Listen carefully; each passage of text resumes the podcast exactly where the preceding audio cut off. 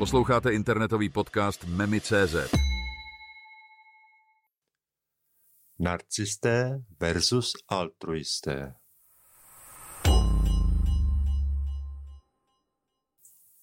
Narcismus může mít jak pozitivní, tak negativní aspekty. To záleží na kontextu a míře, v jaké se projevuje. Uveďme si některé pozitivní stránky. Narcisté často vyzařují sebejistotu a mohou mít silné charisma, což jim může pomáhat v sociálních situacích nebo v kariéře. Narcismus také může být hnací silou pro dosahování osobních cílů a úspěchů.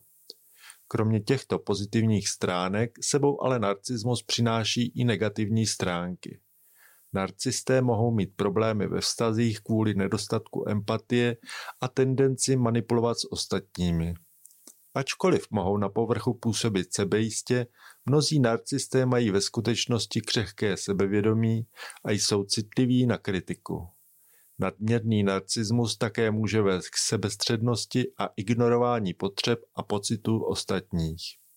Ve své extrémní formě, známé jako narcistická porucha osobnosti, může narcismus způsobovat vážné problémy v osobním i profesním životě a vyžaduje odbornou pomoc. Nedá se ovšem tvrdit, že narcisté nemají na růžích ustláno. Mnoho známých a úspěšných narcisů dokázalo v lidské společnosti uspět a stali se z nich celebrity. V historii i současnosti najdeme nespočet případů osob s narcistickými rysy, které dosáhly známosti a vážnosti. Není možné diagnostikovat historické postavy nebo veřejné osobnosti bez přímého klinického vyšetření. Ale můžeme pro tento podcast identifikovat určité charakteristiky nebo chování, které by mohly naznačovat narcistické rysy. Zde je možné uvést několik příkladů. Za prvé, politický vůdce.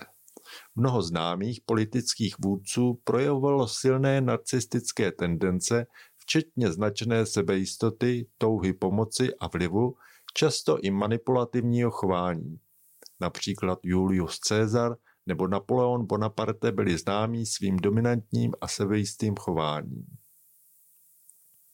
Obchodní magnát Někteří významní podnikatelé a průmysloví magnáti projevují rysy narcismu, jako je velké sebevědomí, ambice a touha pouznání. Můžeme sem zahrnout postavy jako Steve Jobs nebo Elon Musk, kteří jsou známi svým inovativním myšlením a silnými vůdcovskými schopnostmi, ale někdy také kontroverzními osobními rysy. Celebrita a umělec Mnoho slavných umělců, herců a hudebníků vykazuje rysy narcismu, jako je potřeba pozornosti, sebeprezentace a nezávislé myšlení. Příkladem může být Madonna nebo Kanye West, kteří jsou známi nejen svým uměleckým talentem, ale i svým sebevědomým a často extravagantním veřejným chováním. Je však důležité rozlišovat mezi zdravým sebevědomím nebo ambicemi a skutečným narcismem.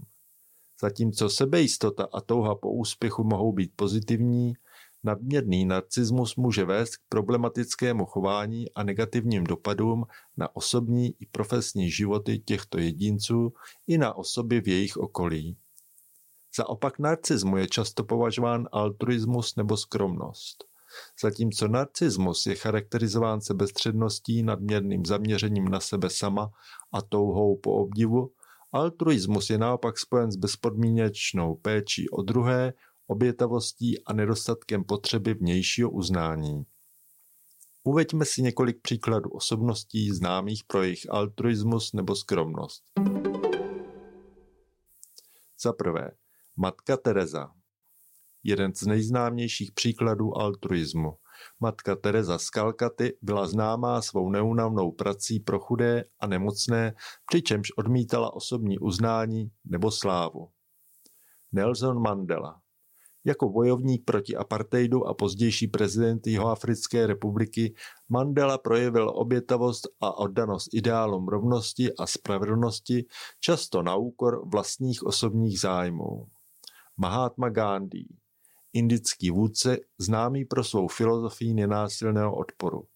Gandhi žil skromně a byl zcela oddán svému úsilí o nezávislost Indie a sociální spravedlnost. Obyčejní lidé v každodenním životě.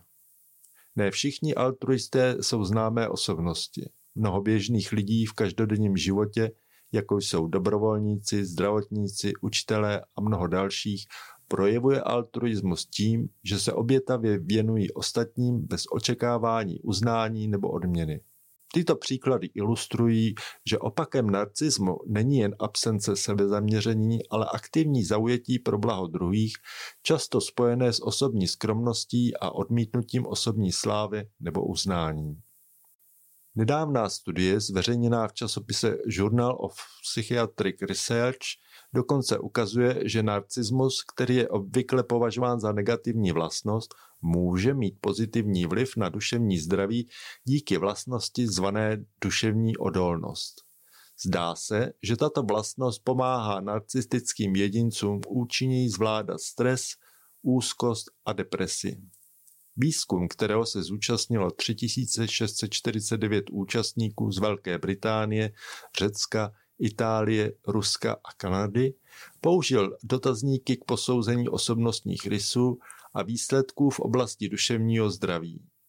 Zjištění ukázala, že grandiozní narcismus, charakterizovaný přehnaným sebevědomím, byl v těchto kulturách konzistentně spojen s nižší mírou deprese, což naznačuje, že jde o univerzální jev.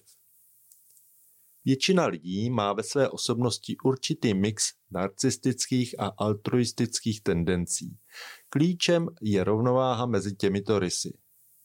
Zdravý narcismus zahrnuje sebeúctu, sebedůvěru a schopnost si stanovit a dosáhnout osobních cílů. Tento druh narcismu je důležitý pro osobní rozvoj a úspěch.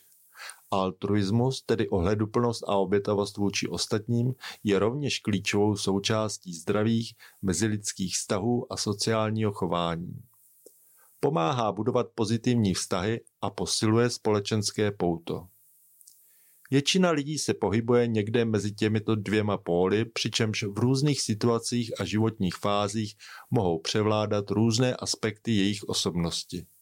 Důležité je, aby jedinec rozpoznal a rozvíjel oba aspekty své osobnosti, jak schopnost sebeúcty a nezávislosti, tak i empatí a péči o ostatní. Na závěr tedy několik nevyžádaných rad. Jak rozvíjet zdravý narcismus? Pracujte na pozitivním vnímání sebe sama. To zahrnuje uznání vlastních silných stránek a přijetí slabostí. Nastavte si realistické cíle a oslavujte jejich dosažení. Zkoušejte nové věci a překonávejte osobní výzvy. Úspěchy i neúspěchy vám pomohou posílit sebevědomí. Učte se z kritiky bez toho, aniž byste ji brali osobně. Považujte ji naopak za příležitost k růstu. Naučte se říkat ne bez pocitu viny. Uvědomte si vlastní potřeby a respektujte je. Rozvíjení altruismu zahrnuje snahu vcítit se do pocitů a situací ostatních. Aktivní naslouchání a pokusy porozumět jejich perspektivám jsou klíčové. Soucit rozvíjejte nejen k ostatním, ale i k sobě samému. Vyzkoušejte si dobrovolnickou činnost nebo pomozte někomu ve vašem okolí. Budete překvapeni, jak nás mozek dokáže odměnit, pokud dokážeme sdílet své zdroje, ať už je to čas, znalosti nebo materiální věci s těmi, kteří to potřebují.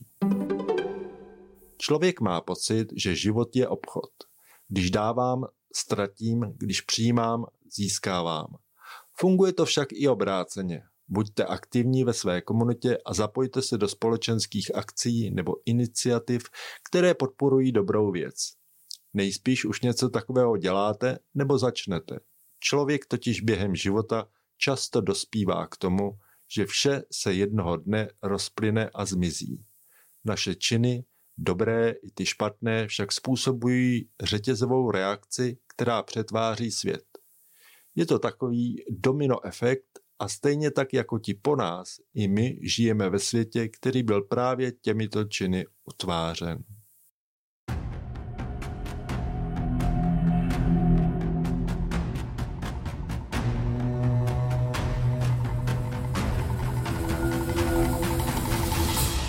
Právě jste doposlouchali podcast memy.cz.